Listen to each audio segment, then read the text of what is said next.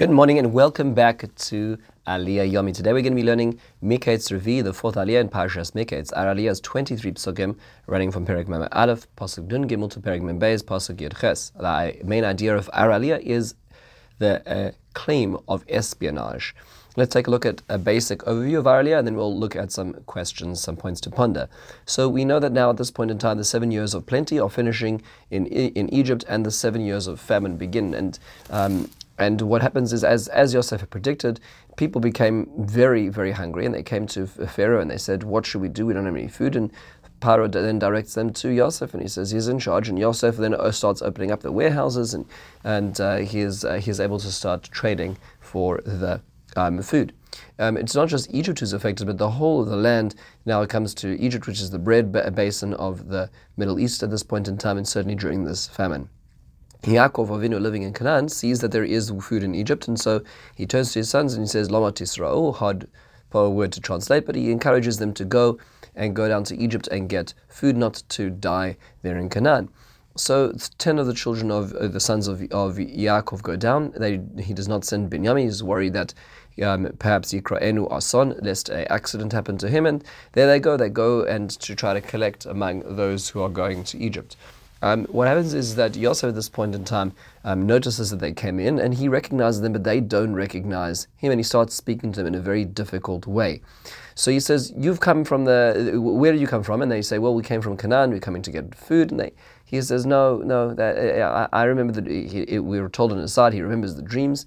Which had dreamed from them, and he accuses them of being spies. And he says that you've come here to find the ervas aretz, the nakedness or the the, the um, points of attack for the land, and they, they say, no, no, that's not at all. We're just one, so we're sons, really, 12 of us. One is back home, one is not around anymore, and we just came to, to get, uh, to get uh, food. So Yosef says, well, that's precisely the point. If your story is going to add up, you need to. Um, You'd be to, to be t- tested, and you're going to uh, um, go bring back your youngest brother. And he puts them into prison for three days, and then he brings them out. And he says, "If you're going to do this, I'm, I fear Elohim, I fear God. You're going to have to do this in order to prove your claim." Very complicated drama that's unfolding in front of us. So, a few basic points here. The the phrase that Yaakov says to encourage his sons is "Lama tis ra'u." Why do you, the word ra'u means to, to see, so tisra'u is reflexive, see yourself. What, what, what is he saying to them?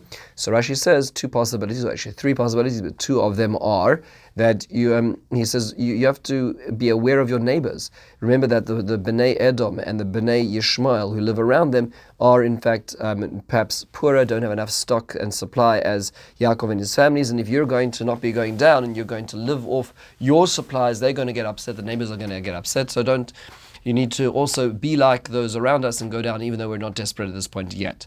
Another possibility he's saying is that why don't you look to the future and see that we're going to run out? So even though we may have um, supplies now, now's the time to act before it becomes more dangerous. Sforno says is that, that that it was that they were all looking at each other trying to see who's going to be the first person to go, and they uh, and Yaakov says, "Why are you looking at each other? Just go." Could be perhaps, perhaps that there's a hesitance inside the brothers because they're concerned about what lies in wait in Egypt. They don't know wh- what happened with Yosef. Are they going to meet him? Are they going to not meet him? Is he there? Is he not there? That's perhaps part of the hesitation, which is why Yaakov is also encouraging them. Now, why, why is Yaakov Avinu concerned about Binyamin? As Rashi puts it, quoting the Medrash Rabbah, surely something can happen to him at home. There's all kinds of terrible things that can happen to people. Rachmana Litzlan. So Rabbi Elazar and Yaakov uh, uh, says in the Medrash that, that the Satan is Mekatred B'Shasa Sakana, that the Satan is specifically more um, more willing to criticize and to call call into question a person's merits when there's a time of danger. Um, so rather stay in a safer place so there's less reason to call into account your merits. The Rav Yosef Bechor Shor says the reason why he wants to do this is because Yaakov has already lost his wife Rachel, he's lost his oldest son from her Yosef, and the only memory, the only remain remaining um, person in that relationship is Binyamin, and he wants to be very, very careful here. The Maskil David takes it one step further to say that his mother and brother, Binyamin's mother, Rachel, and Yosef had both died when they went when they were on the way. Rachel was died on the journey when she died in childbirth on the way when they were going on on the journey, and Yosef went to a journey to, to fulfill his father's biddings to go find his brothers um, who were who were shepherding and tending the sheep. That's when he died. So he said it's not good to send Binyamin on the journey because that's where his immediate family died. I don't want to go into that same direction again. Now, how could it be? Very famous question. How could it be they did not recognize Yosef? Um, and he recognized them. Surely the, the, a person can recognize their brother. Why is this so difficult? So, first thing to notice, interestingly enough, in this pasuk is that the word used for recognition and for being foreign is the same word. It's one of these roots which has opposite meanings depending on the context and the way it is conjugated. So, the word is nechar, vayakir, vayakir Yosef. Yosef recognizes the same root is vayisnaker, um, that, uh, that, that, that he also becomes foreign to them. So it's it's the same idea. Now Rashi says, why is it they couldn't they did not recognize him? So he says uh, famously that at this point in time he'd grown a beard, and before that he did not have a chasimas sakan, the um, a beard um, beforehand. So it was hard to know who he was. However, Rashi also quotes a medrash that this is not about their recognition at this point in time. It's rather an allegory for what happened earlier and now. When they had him, uh, when they had Yosef in their power, and as a young boy, as 17 years old, they had the ability to either you know spare him or sell him to slavery. They did not recognize him. They didn't listen to his pleas, his cries, and they sold him cruelly into slavery. But now he has them in his power, in his control. But he is going to recognize them, and he's going to show them mercy. So it's a, an allegory to the entire parsha of Vayeshev, Miketz, and Vayigash altogether. The Baal HaTurim points out that this, this word hikiru only appears one other time in Tanakh, and that's in Eov Perek Beis, where it talks about after Eov has um, not only his family and his wealth, but his own health taken from him, he's in such a state of pain and suffering that when his three close friends came to see him, it says that Vayovo ish imakomoi Eliphaz Atemonia Bildad Hamnamasi. So these three friends come, and it says Veloy hikiruhu. They did not recognize their friend Eov, and the reason is, says the Baal HaTurim, is because the suffering had caused such scarring. He looked so different to the Eov they knew beforehand explains the Baal HaTurim, the same thing over here, that Yosef is in such a different station in life. The last time they saw him, he was on the back of a camel sold as a Hebrew slave to the Egyptian culture. They had no reason that he was so different to the last time they saw him, they could not expect that. And in fact, this goes down to a very important point, and that is, is that we see things through the prism of our expectations. They had no way of expecting that Yosef would be so successful. They could not imagine that Yosef would be the king that he was talking about in his dreams. And because they couldn't even believe that, they couldn't see it. And that's what's going on over here. And this is very true about the way that we choose to see in life. A very important question to be asked in our aliyah, it could be asked in many aliyahs, but specifically over here is why is Yosef doing this to him? Why does he choose in this aliyah? He sees them, he recognizes them, and he chooses to go take them through the ringer. He chooses to make them go through this terrible, terrible experience. Why? What is he doing? So the first possibility we're going to look at is the Ramban. The Ramban says that this is about fulfillment of his dreams. That's why it says Vayiz Chalamois. He remembers the dreams, and he remembers that the dreams are that the eleven brothers Anachnu. That means all eleven, um, all twelve brothers, eleven besides for himself, are going to their their sheaths are going to bury uh, by the bow down in front of Yosef's sheath, and that being the case, yeah, at this point the dream had not been fulfilled. Only ten of the brothers are here, not the eleventh, not Binyamin. If he if he drops the curtain now and he says, "I'm really Yosef," then they would send for the father and Binyamin, and then the dreams would not be fulfilled in sequence, which is first the brothers and then Yaakov and the, the mothers.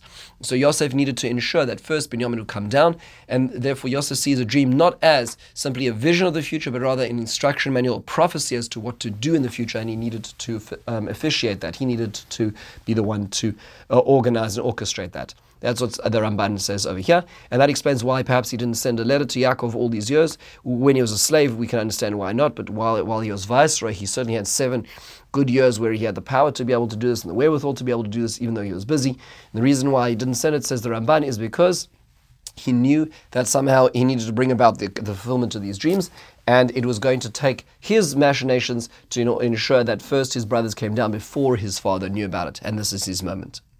Another possibility is, the Ramban also suggests this, and Rav Hirsch points this out as well, is that yeah, at, at, this point in time, he wanted to see that there was no longer an animosity between the children of Leah and the children of uh, between the children of Leah and the children of Rachel. Beforehand, there was such an animosity that they actually wanted to kill and uh, ultimately sell their brother into slavery. So what he did was he reconstructed a case in which Binyamin became a liability to them. Binyamin became what looked like a thief. Binyamin became their problem, and the, and they could have resolved their issues by selling him into slavery and telling a story to their father again. He wanted to put them into such a situation in order to see if they had actually changed. The Rav Hirsch put it is, if Yosef had just, you know, so to speak, you know, revealed himself and told who he really was, or if he'd sent a letter to his father in the years beforehand, yes, they would have all met each other, but they would have been a broken family. Yaakov would have probably kicked out some of the children for the and or they wouldn't be able to speak to them because of the shame of what they did he and his brothers would have nothing to do with each other, the pain would still be there. Yosef realized that actually just saying that he's around is not going to resolve anything. He needed to understand have they changed? Are they ashamed of what they did? And in order for him to understand that, it's also important for him to understand his own feelings. Are, is he able to overcome the pain and the um, angst of having gone through that, can he forgive them? In order to do that, he needs more time. He needs to put them into situations to test them to see if they will act differently and whether he will therefore act and respond differently to them as well. Finally, one third possibility which we're going to look at is the Kli Yakar, and that is, is that he was creating a kapara for them, which is an atonement for them. So why why would he be doing this? So just if you understand all the details, they accused him of uh, shuttling information to their father, Dibar Ra, that he, when he was a young boy, they felt that he was a liability because he was um, telling tales about them. So what did he do? He told he put them in a situation where tales were told about them. He accused them of being um, spies shuttling information to a foreign entity. They threw him into a pit, so he threw them into a prison. They, they, um, he framed Binyamin in order to atone for the sale of, of them selling him as a slave, Yosef as a slave. So they said, well, let me frame one of you and see how you deal, deal with whether the, if the punishment is being sold as a slave. So the Kli Yakar understands that Yosef is, is facilitating not the fulfillment of the dreams, but the kapara, the necessary um, stage of, of suffering to atone for their sins. One has to be careful with this idea, and there are Mefarshim who object to this idea, because who are we to put other people through atonement? You know, one could get into the we'll call it the Count of Monte Cristo complex, where you can have a unbelievably bloodthirsty desire for revenge and go through all kinds of things in order to put another person through what they went through themselves, or put you through your, yourself, and it's very dangerous. One has to couple the Kli Yakar with the idea that this is also uh, an idea of um, acting within the guidance and the prophecy of the dreams in order to facilitate this, not just simply his own seeking of revenge. With this, we conclude the fourth aliyah. In the meantime, have a wonderful and meaningful day.